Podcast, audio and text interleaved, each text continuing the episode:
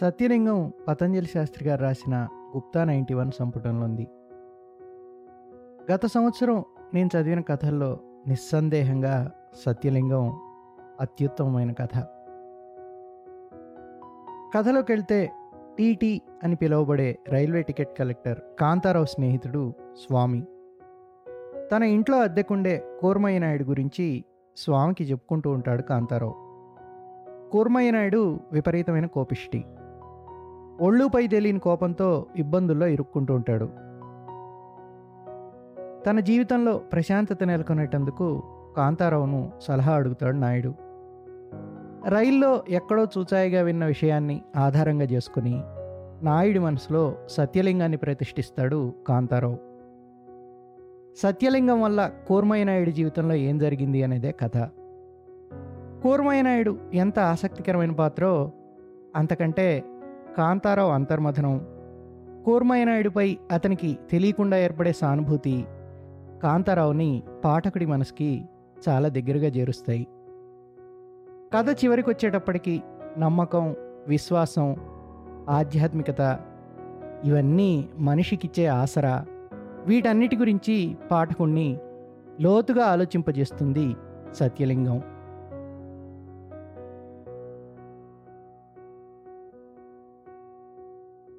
ఏమిటి?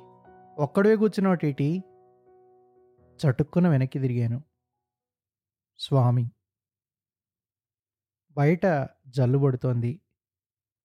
రోడ్డు మీది వీధి దీపం చుట్టూ పడే వాన మెరుస్తోంది. ఆఫీసర్స్ క్లబ్ పెద్ద కిటికీలోంచి వర్షపు గాలి చల్లగా మీద పడుతోంది. మనసు ఏం పెద్ద బాగాలేదు. ఏదో కొంచెం బరువుగా ఉన్నట్టుంది. చిన్న బాధగా కూడా ఉంది. వెనక ఎక్కడో వదిలేసిన మైలురాయి ముందుకొచ్చినట్టు పాత ప్రశ్న ఒకటి నా ముందు స్పష్టమవుతోంది. స్వామి బరువుగా నడుస్తూ వచ్చి కూర్చున్నాడు. అతని వెనక కుర్రాడు ట్రేలో రెండు నిండు గ్లాసులు వేరుశనగ పప్పు ప్లేటు తీసుకొచ్చాడు. ప్లాస్టిక్ బల్ల మీద పెట్టి వెళ్ళిపోయాడు. ఇద్దరం మొదటి కుక్క సేవించి సిగరెట్లు వెలిగించాం. టీటీ ఏంటి సీరియసా? కాదు స్వామి నీకు కోర్మయ్య నాయుడు గురించి చెప్తుండేవాడిని గుర్తుందా? లేకే భక్తుడేనా? అతనే కూర్మయ్య నిన్న పోయాడు వాళ్ళ ఊళ్ళోనే. అతని కొడుకు ఫోన్ చేసి చెప్పాడు రాజాల్లో ఉంటున్నాడులే ఓ అంటే మన వయసే కదా రిటైర్ అయిపోయాడు. ధ్యానం చేసుకుని వచ్చి పడుకున్నట్ట. భోజనానికి పిలుద్దామని చూస్తే అప్పటికే నిద్రలో వెళ్ళిపోయాట. మృదువుగా నా భుజం తట్టాడు స్వామి. స్వామి ప్రభుత్వ కళాశాలలో పాఠాలు చెప్పి రిటైర్ అయ్యాడు. అతంది మంగళగిరి. పుస్తకాలు చదవడం టెన్నిస్ ఆడడం అతను వ్యసనాలు. నేను నిత్య సంచారిణి అతను స్థాణువు. Sorry boss. స్వామి అతని గురించి నీకు పూర్తిగా తెలీదు. ఓ మాట చెప్పు. ఒక అబద్ధాన్ని నమ్మి జీవితాన్ని సమూలంగా మార్చుకోవడం కుదురుతుందా? ఒకటి కుదురుతుంది. అబద్ధం ఏం చెడ్డం ఎలాగో బాగుపడ్డం అంతే. రెండు. అబద్ధం అని అతనికి తెలియదు మూడు అతను నమ్మిన అబద్ధం అతనికి వాస్తవం. నాలుగు అసలు సత్యం అంటే ఏంది? సత్యాసత్యాలు వైయక్తికం. ఐదు ఆ రెండు శాశ్వతం అని చెప్పలేం. ఆరు చివరికి జీవితం సత్యం మీదే ఆధారపడిందని నేను అనుకోవడం లేదు. ఇంతకీ మీ నాయుడు ఏం అబద్ధం నమ్మి బాగుపడ్డాడు? అబద్ధం వేరు అవాస్తవం వేరు. కొంచెం పెద్ద గుక్క తీసుకుని రెండు గింజలు నోట్లో వేసుకున్నాను స్వామి నేను అతనికి అనుకోకుండా ఒక అబద్ధం చెప్పాను. అది అతని జీవితాన్ని మార్చేసింది. కానీ తప్పు చేశాననిపిస్తోంది. ఫోను నిన్న రాకముందు నేనే అతనికి నిజం చెప్పాలనుకున్నాను. నయం చెప్పేవు కాదు. ఏమయ్యేది? దరిదాపు ఐదారేళ్ళ క్రితం నేను, స్వామి మాట్లాడుకున్నాం. నాకు ఇప్పటికీ ఏమయ్యేదో తెలియడం లేదు.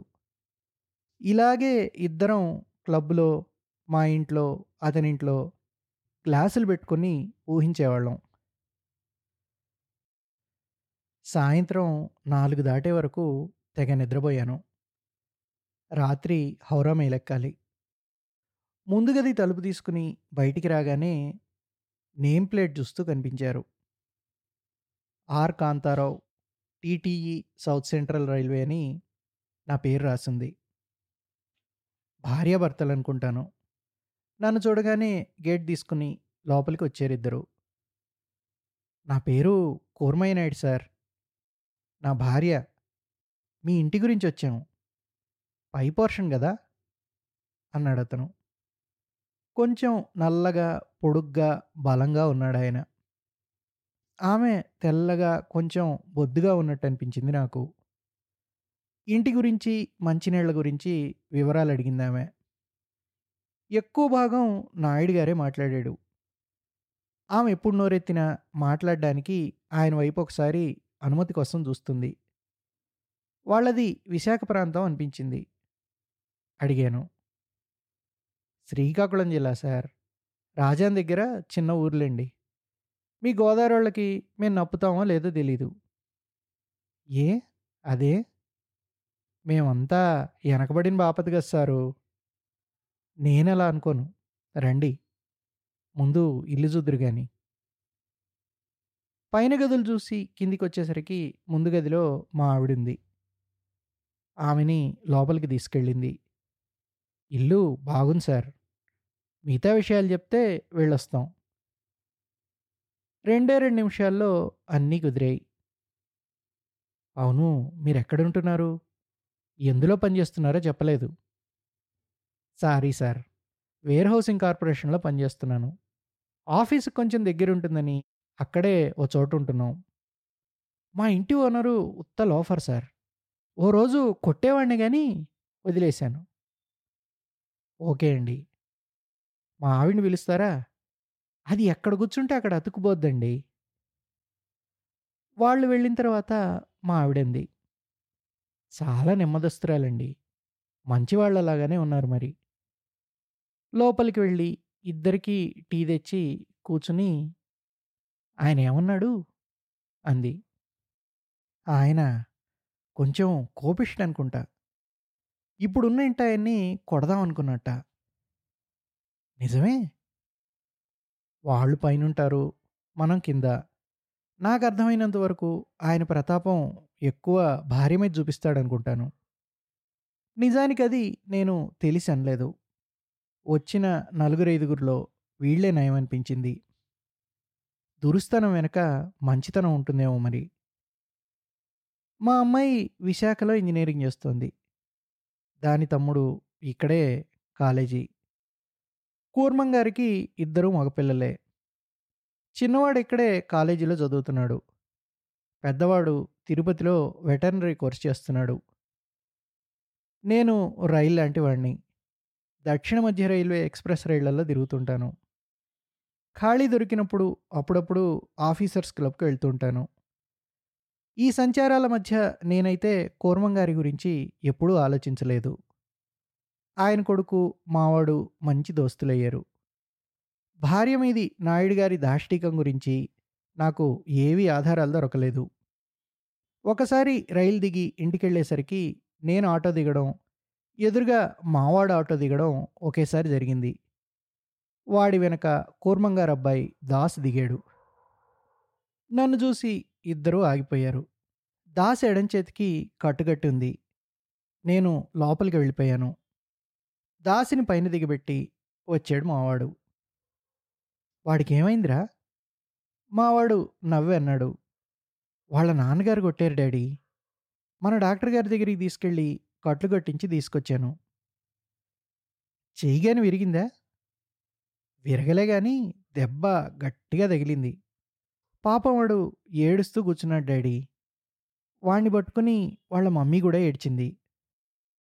పాపం ఆవిడ పరిగెట్టుకుంటూ వచ్చి పిల్లాడిని డాక్టర్ దగ్గరికి తీసుకెళ్ళమని బతికిలాడిందండి. పాపం. అయినా అతనే మనిషి అండి పిల్లాడిని అలా కొట్టుకుంటారా? నిజమే. బొత్తిగా చేతులు కాళ్ళు విరిగేలా కొడతాడా? పైగా కాలేజీకి వెళ్ళే కుర్రాడి మీద చేయి చేసుకుంటాడా? నాయుడు గారి హింసా ప్రవృత్తికి కుర్రవాడు, ఇంటి ఓనరు ఎవరైనా ఒకటే అన్నమాట. ఒరేయ్! జాగ్రత్త. ఆయన నిన్ను కూడా దంతాడేమో నిజమే. జాగ్రత్తరా నాయనా! అంది మావిడ నా జోలికి రాడు డాడీ. డాడీ వాళ్ళ మమ్మీని వారానికి ఒకసారైనా కొడతాడంట అంకులు. వాడు చెప్పాడు. ఏదో ఒక వంక పెట్టుకుని రోజుకి ఒకసారైనా ఇద్దరిని తిడతాట తెగ అరుస్తాడంట డాడీ. తినేటప్పుడు ఏం తక్కువైనా, ఎక్కువైనా నానా గొడవ చేస్తాడట. ఈడు ఆయన తిన్న తర్వాత పిల్లిలా వెళ్ళి తినేసొస్తాడు డాడీ. మందు కొంచెం ఎక్కువైతే మొత్తం పెద్ద సీన్ అంట కూర్మం గురించి వాడు కథలు చాలా చెప్పాడు. కొన్ని వినడానికి బాగున్నాయి అది మొదలు తల్లి కొడుకులు చాలాసార్లు నాయుడు గారి కథలు చెప్తూనే ఉన్నారు. అదంతా భోజనం దగ్గర కాలక్షేపంలాగా తయారైంది. కానీ తర్వాత నాకు కోపం వచ్చేది. మా వాడికి నాయుడు అబ్బాయి అంటే జాలితో కూడిన ఇష్టం. ఏం వింటున్నా నాయుడు గారెప్పుడూ నాకు సమస్య కాలేదు. ఆయన గురించి ఆలోచించను లేదు. నేను జీవితంలో చాలా భాగం మనుషుల మధ్య గడిపేవాడిని. ఒకసారి ఫస్ట్ క్లాస్ కూపేలో ఖరీదైన ఒక భర్త, ఖరీదైన తన భార్య చెంప కొట్టడం చూశాను. విసుక్కునే భర్తలు, కొరడా వంటి భార్యలు అనేక మందిని చూశాను. ప్రేమికుల్ని చూశాను. బాగా దళసరి పొగరు పట్టిన వాళ్ళని, మృదువుగా మాట్లాడే పెద్ద చదువుకోని వాళ్ళని, అన్ని రకాల మనుషుల్ని, బలహీనతల్ని చూశాను. అందుచేత అప్పటికి మరో కోపదారి మొగుడిని చూడడం ఆశ్చర్యం అనిపించలేదు. కొడుకు చెయ్యి విరగ్గొట్టిన చాలా కాలానికి ఒక సాయంత్రం కిందికొచ్చాడు కోర్మన్నాయుడు గారు. దరిదాపు ఏడవుతోంది. పేపర్ చదువుతున్నా లోపల బీరువాలో దాచిన నా గార్డు మిత్రుడు ఇచ్చిన దాని మీదికి మనసు పోతోంది. తర్వాత 15 నిమిషాలు కనిపించింది. దేవుడున్నాడు. రావచ్చా సార్? రండి రండి. కూర్చోండి. మీరు కనిపించి చాలా రోజులైంది. ఎక్కడ? మీరెప్పుడూ రైల్లోనే ఉంటారు. నేనెప్పుడూ ఆఫీసులో పడుంటాను. ఏం కలుస్తాం? అని నవ్వాడు నాయుడు గారు. అది నిజమే. మరి మీరొకసారి పైకి దయచేయాలి. ఏమిటి విశేషం? చూద్దురు గాని. కొడతాడా? ఇద్దరం పైకి వెళ్ళాం. ముందు గదిలో టీపాయ్ మీద ఆకుపచ్చటి గాజు గిన్నెలో పకోడీలు. దాని పక్కనే నిస్సహాయంగా నుంచున్న తేనెరంగు సీసా, గ్లాసులు, కాగితం రుమాళ్ళు. తొమ్మిదింబావు వరకు ఆయనతో ఉండిపోయాను. మర్నాటి నుంచే నాకు నాయుడు గారు ఒక సమస్యగా కనిపించాడు. పడుకోబోతుండగా లంగోటి వేసుకుని, ఒంటి మీద చొక్కా లేకుండా పొలికేకలు వేస్తూ, కర్రసాము చేస్తూ కోర్మంగారు జీవితాన్ని చితక్కొడుతూ పోతున్నట్టు కనిపించాడు. అతను దుడ్డుకర్ర లాంటివాడనుకుంటూ నిద్రపోయాను. నేను అతనితో ఉన్న రెండు గంటల్లో అతన్ని స్పష్టంగా చూడగలిగాను. కూర్చున్న అరగంట తర్వాత ఒక రకంగా అతను నన్ను మర్చిపోయాడు. మొదటి మూడు గుక్కల తర్వాత తన పై అధికారుల గురించి, ఉన్నతోద్యోగుల గురించి మొదలుపెట్టాడు. విస్కీ ఇంధనంలా పనిచేస్తోంది అతనికి. క్రమంగా అతను పెరిగి, వ్యాకోచించి గదంతా ఆక్రమించాడు. నరాలు దిగిపోయే ఆవేశం, ఆగ్రహం, ద్వేషం. పెద్ద బుడగలా పగిలిపోతాడనుకున్నాను. మనుషుల్ని, సమాజాన్ని, అవినీతిని నేనెప్పుడూ వినని, ఊహించలేని తిట్లతో కాలి కింద బొద్దింకలా తొక్కి చంపేశాడు. రైల్వే ఉద్యోగులు జ్ఞాపకం వస్తారని భయపడ్డాను. నాయుడి కళ్ళు ఎర్రబడ్డాయి. భయపడ్డాను. ఉరిదీశాడు. కాళ్ళు చేతులు విరిచేశాడు. శరీరాన్ని బ్లేడ్తో కోశాడు. తర్వాత రాజకీయ నాయకుల మీద పడ్డాడు. చాలామందికి వాళ్ళ కడ్రాయర్లలో రెండు మూడు తేళ్ళు వేసి చూడాలన్నాడు. నేను తర్వాత వినడం మానేశాను. అంత ద్వేషం కోపం అతని శరీరం భరించగలదని అనిపించలేదు. మనిషి మోయగల శక్తికి ఎలా పరిమితి ఉంటుందో ఆగ్రహవేశాలని భరించే శక్తికి కూడా కొన్ని పరిమితులుంటాయి. కూర్మాయనాయుడి తిట్లు శాపనార్థాలు ద్వేషం నిజంగా అతను తిట్టేవాళ్ళ మీద లేక మొత్తంగా సమాజం మీదో తెలియలేదు నాకు. నేను అతనికి సమాధానం చెప్పే స్థితిలో కూడా లేను.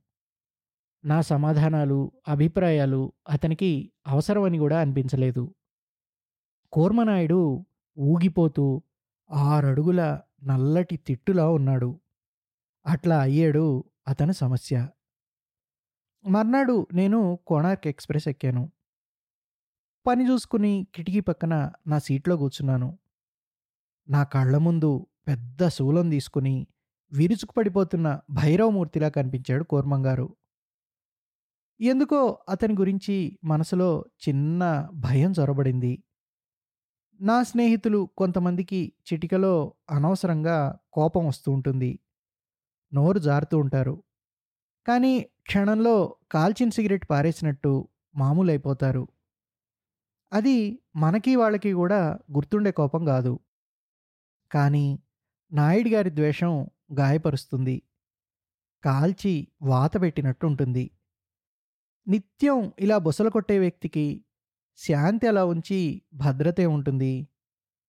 కోపంతో ఆయన బద్దలై మళ్ళీ ఎతుక్కుంటాడు చటుక్కున నాకు బద్ధకం పోయింది. కూర్మయ్య నాయుడి జీవితం ప్రమాదంలో పడి ముగిసిపోబోతోందని ఎవరో చెవిలో చెప్పినట్టు అనిపించింది. కోసిన పుచ్చకాయకి కట్లు కట్టినట్టు తలకి కట్లతో మంచం మీద పడున్న నాయుడు కనిపించాడు కలలో. డ్యూటీ దిగి ఇంటికెళ్ళి స్థిమితపడిన తర్వాత కూడా యథాలాపంగా పైన దూర్వాసుడు ఎలా ఉన్నాడని అడగడం అలవాటైపోయింది. ఎప్పుడు అడిగినా ఏదో ఒక చిన్నదో పెద్దదో హింసాకాండ బయటపడేది. నాకు అస్థిమితంగా ఉండేది.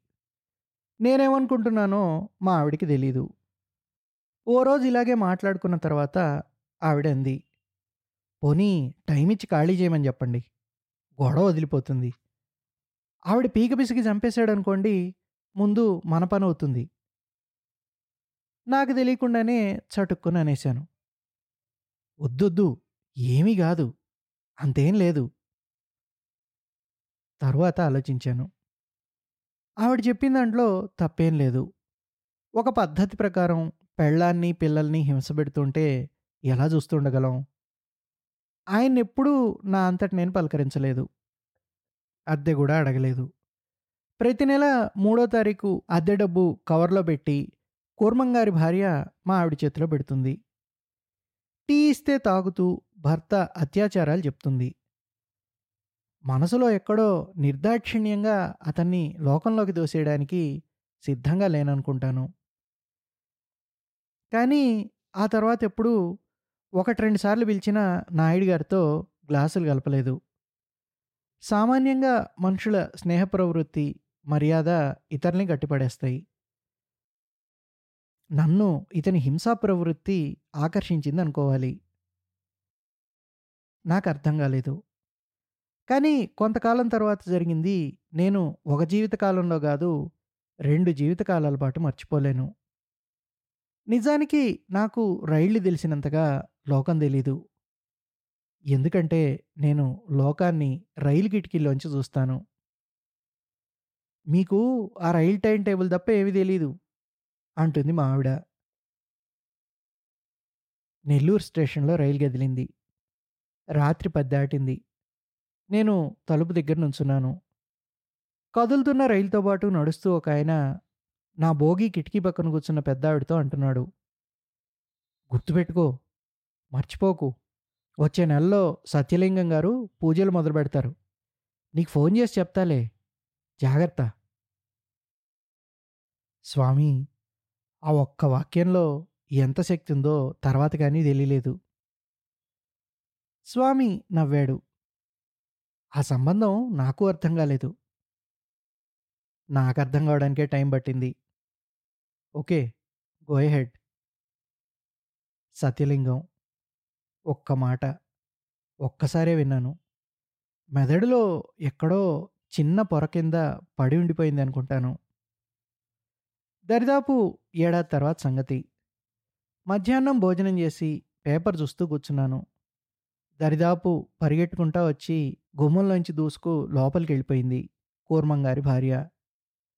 ఏదో రంగు చీర గాలికి ఎగిరిపోయినట్టుంది. నాకు మాటలు సరిగా వినిపించడం లేదు కానీ ఆమె ఏడుపు మాత్రం కొంచెం వినబడుతోంది. అప్పుడింక లోపలికి వెళ్ళడం సమంజసం కాదని కూర్చుండిపోయాను. పేపర్ పక్కన పడేశాను. ఆమె ఏడుపుకి, కూర్మంగారికి కార్యకారణ సంబంధం ఉందని అర్థమవుతోంది. చెయ్యో, కాలో. 15 నిమిషాల తర్వాత ఇద్దరూ లోపల నుంచి వచ్చి నా పక్కన నుంచున్నారు. చూడండి ఆయన పోలీసులు అరెస్ట్ చేశారట. వదిన గారు భయపడిపోతున్నారు. ఒక్కసారి వెళ్ళి కనుక్కొని రాగలరా? కూర్మంగారి భార్య కళ్ళు దుడుచుకుంటూ దండం పెట్టి నుంచుంది. నాకు చాలా ఇబ్బంది అనిపించింది. ఆమె దైన్యం బాధపెట్టింది. ఇద్దరినీ కూర్చోమని అసలు ఏమైందో చెప్పమన్నాను. తనకి తెలియదండి ఆవిడ. పోలీస్ స్టేషన్ నుంచి ఫోన్ చేసేట ఆయన. స్టేషన్ అడ్రస్ ఇచ్చిందామె. మీరేం భయపడకండి. నేను వెళ్ళి కనుక్కుంటాను. బట్టలు మార్చుకుని తిన్నగా స్టేషన్కి వెళ్ళాను స్టేషన్ ఆఫీసర్ గదిలో నలుగురు కూర్చునున్నారు. ఓ చివర కూర్మంగారు. గంభీరంగా నిట్టనిలువుగా కూర్చునున్నాడాయన. ఇన్స్‌పెక్టర్‌కి నన్ను నేను పరిచయం చేసుకున్నాను. కూర్చున్న ముగ్గురు పేలిపోవడానికి సిద్ధంగా ఉన్న బాంబుల్లా ఉన్నారు. నన్ను కూడా వాళ్ళు రౌడీ షీటర్ కింద జమగట్టినట్టుంది. కూర్మనాయుడు గారు ఒక కారు యజమాన్ని కొట్టాడు.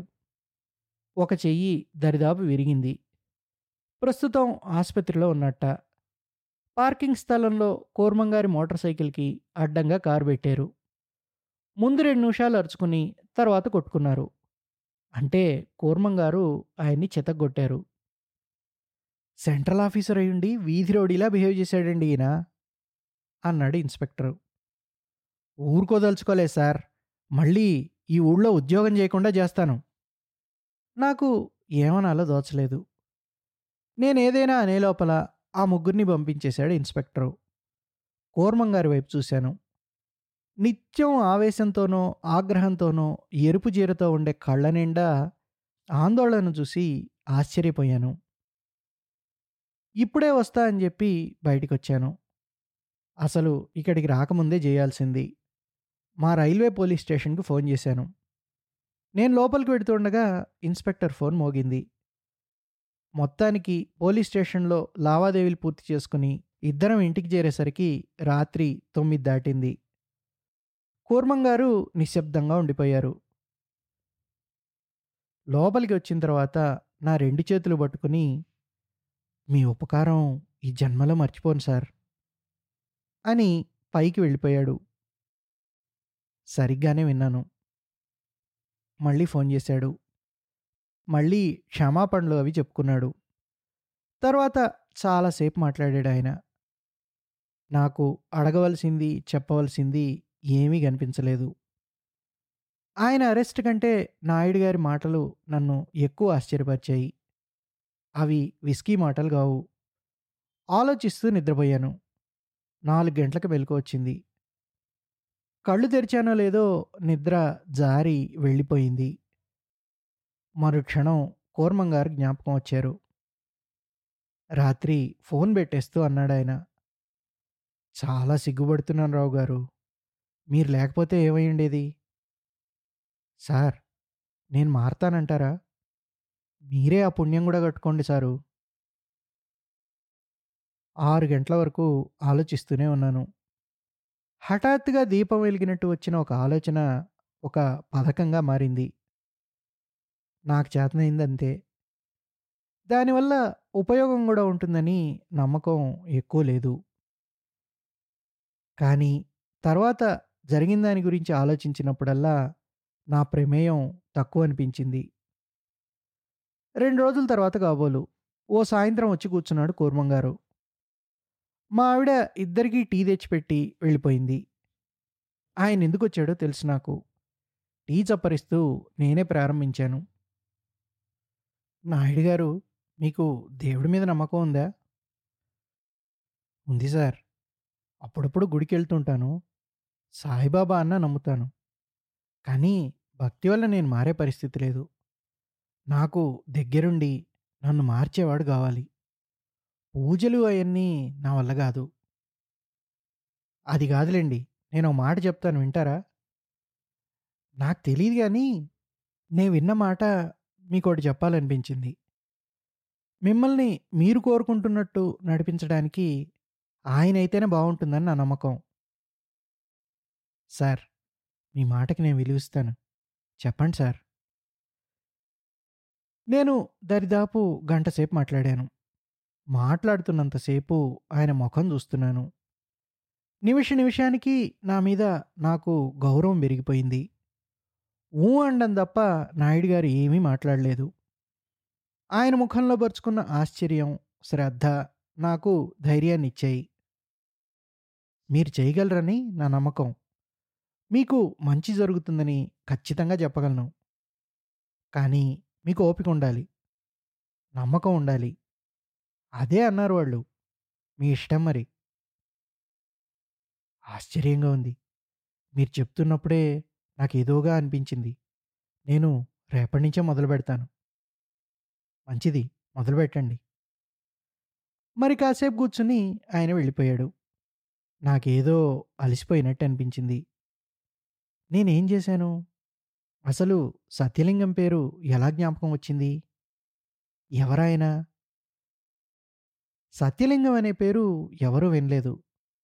ఆయన తమిళనాడు అటవీ ప్రాంతంలో కొంతకాలం ఉండి తరువాత సంచారం చేసి తన అరవయో సంవత్సరంలో అడవి దగ్గర ఓ గ్రామంలో ఉంటున్నాడు.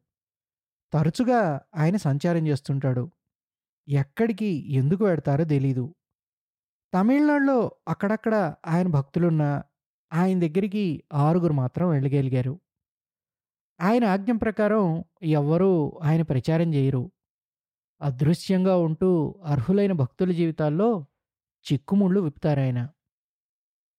ఈ పద్దెనిమిది రోజులు లెక్కేమిటి? అన్నాడు కూర్మంగారు. తెలీదు. భోగిలో నా పక్కన కూర్చున్న వాళ్ళ మాటలు విన్నాను. నా పని అప్పటికి అయిపోయి వాళ్ళ మాటలు వింటూ కూర్చున్నాను. అన్నీ గుర్తుండిపోయాయి. మీరు తూర్పు వైపున కూర్చుని చిన్న శివలింగం కానీ ఫోటో కానీ పెట్టుకొని ఆయన నామం చేయాలి మొదటి పద్దెనిమిది రోజుల్ని స్పృహ అంటారు. ఆ కాలంలో మీకు గురువుగారితో సంబంధం ఏర్పడుతుంది. తర్వాత పద్దెనిమిది రోజుల్ని స్పర్శ అంటారు. అంటే మీకు ఆయనతో ప్రత్యక్ష పరిచయం లాంటిది. అది జరిగితే మీరు నామం చేస్తూ ఉండాలి. దానివల్ల మీ జీవితంలో మార్పులు వస్తాయి నాకు కూడా చాలా ఆశ్చర్యం అనిపించింది. అంతా విని నాయుడు గారు నిశ్శబ్దంగా ఉండిపోయారు. నా మాటలు పనిచేశాయని నమ్మకం కుదిరింది. నేను రైళ్ళు ఎక్కుతూ దిగుతూనే ఉన్నాను. అసలు ఆ సత్యనారాయణ స్వామి కదా ఎలా లేవు? అని అడిగాడు స్వామి. ఒట్టు నాకేం తెలీదు. ఆయన వస్తానన్నాడు. ఏం చెప్పాలి? సత్యలింగం గారు దొరికాడు. బుర్రలో ఏ మూలున్నాడో తెలీదు. వెంటనే కథ తయారైపోయింది. నాకు ఆశ్చర్యంగానే ఉంది. ఎన్ని రైళ్ళు ఎక్కి దిగినా కూర్మంగారిని మర్చిపోలేదు. అప్పటికి నేను ఆయనకి దీక్షిచ్చి చాలా రోజులైంది. నాకు కూర్మంగారికి జరిగిన సంభాషణ కానీ దీక్ష కానీ మా ఆవిడకి చెప్పలేదు. ఎందుకో నాకు తెలీదు. మొదటి పద్దెనిమిది రోజులు అయిపోయాయి. ఓ సాయంత్రం ఇంటికొచ్చాను. మామూలుగా టీ తాగుతూ మా వాడితో మాట్లాడుతున్నాను. మా ఆవిడ మొగన్ నిండా నవ్వుతూ వచ్చింది. ఇరవై నిమిషాలు నన్ను నోరెత్తనీయకుండా మాట్లాడింది ఆమె మొదటి నాలుగు నిమిషాల తర్వాత నాకు మాట పడిపోయింది. టీ తాగడం మర్చిపోయాను. నా కళ్ళెదురుగా టీపాయ్ మీద ఏనుగొచ్చి కూర్చున్నా అంత విస్మయం కలిగేది కాదనుకుంటాను. ఆ లింగం గారెవరండి? మా ఆవిడ అడిగింది. కూర్మనాయుడు దినచర్య విని కొంచెంగా సిగ్గుపడ్డాను. ఆయన సూర్యోదయానికి ముందే లేస్తున్నాడు. స్నానం తర్వాత ధ్యానం అరగంట. సాయంకాలం ఇంటికి రాగానే స్నానం ధ్యానం ఆమెతో ఎక్కువ మాటలు లేవు. మిగతా సమయాల్లో నిశ్శబ్దంగా పేపర్ చూస్తూనో బాల్కనీలో కూర్చుని ఆలోచిస్తూనో ఉంటున్నాడు ఆయన దీక్షణగానే ఆ రాత్రి భారీ చేయబట్టుకుని కళ్ళలోకి చూస్తూ అన్నాడు ఆయన నువ్వు నన్ను క్షమించాలి. ఆమె దరిదాపు మూర్చబోయింది ఉదయం ఆయన ఆఫీస్కి వెడుతూ వచ్చాడు. మామూలుగా ఆయన దుడ్డు కర్రలా బిగువుగా కనిపించేవాడు. తెల్ల చొక్కా ప్యాంట్లో కొంచెం సడలినట్టు కనిపించాడు ఇప్పుడు. నీళ్ళు పీల్చుకుని పచ్చబడిన చెట్టులా కనిపించాడు.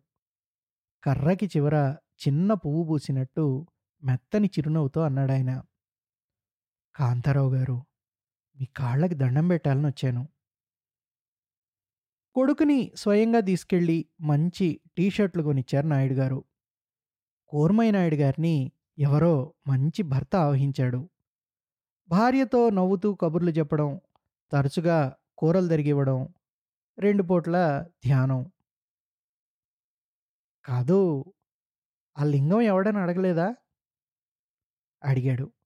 ఒక్కసారి ఆయన దర్శనం చేయాలని ఉందన్నాడు. ఏం చెప్పావు? అడిగాడు స్వామి. ఏదో కథ అల్లాను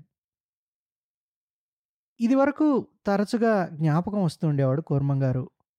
ఇప్పుడు ఆయన్ని మర్చిపోలేకుండా ఉన్నాను. కానీ ఎందుకో తప్పు చేశాననిపిస్తూ ఉండేది. ఆయన మాత్రం హాయిగా చల్లటి మబ్బుల్లో బతుకుతున్నాడు. రెండేళ్ళ తర్వాత నాయుడు గారికి విశాఖపట్నం బదిలీ అయింది. ఆ రోజు ఇంక బయలుదేరుతూ నా రెండు చేతులు పట్టుకుని నా వైపు చూస్తూ ఉండిపోయాడు ఆయన. క్రమంగా ఆయన కళ్ళల్లో నీటి పొర. కానీ ఆయన కళ్ళ నిండా నాకు కనిపించిన శాంతి చాలా రోజుల వరకు మర్చిపోలేకపోయాను. నిజమేనా? ఒక అబద్ధం భ్రమ అవాస్తవం ఊహ ఇవన్నీ కలిసిపోయిన నిజం. లోపల నుంచి పుట్టిన నిజం. ఒక శూన్యంలోకి వెళ్ళిపోయాను. గగుర్పాటు వంటిదేదో. ఏమిటలా ఉన్నారు? అడిగింది మా ఆవిడ. తెలీదు. అతను ఉండిపోతే బాగుండు. ఆయన రిటైర్ అయ్యే వరకు నాకు ఫోన్ చేయని ఆదివారం లేదు. రాజా వెళ్ళిపోయిన తర్వాత కూడా తరచుగా ఫోన్లో పలకరిస్తూనే ఉన్నాడు. ఉద్యోగం అయిపోయిన తర్వాత ఎక్కువ సమయం గురువుగారి నామం చేస్తూ ధ్యానంలో ఉండేవాడు. అలా గురువుగారిని స్మరిస్తూనే వెళ్ళిపోయాడు ఆయన కానీ మా ఆవిడ అడగడం మానలేదు. తెలీదు. ఎవరో రైల్లో చెప్తే విన్నాను.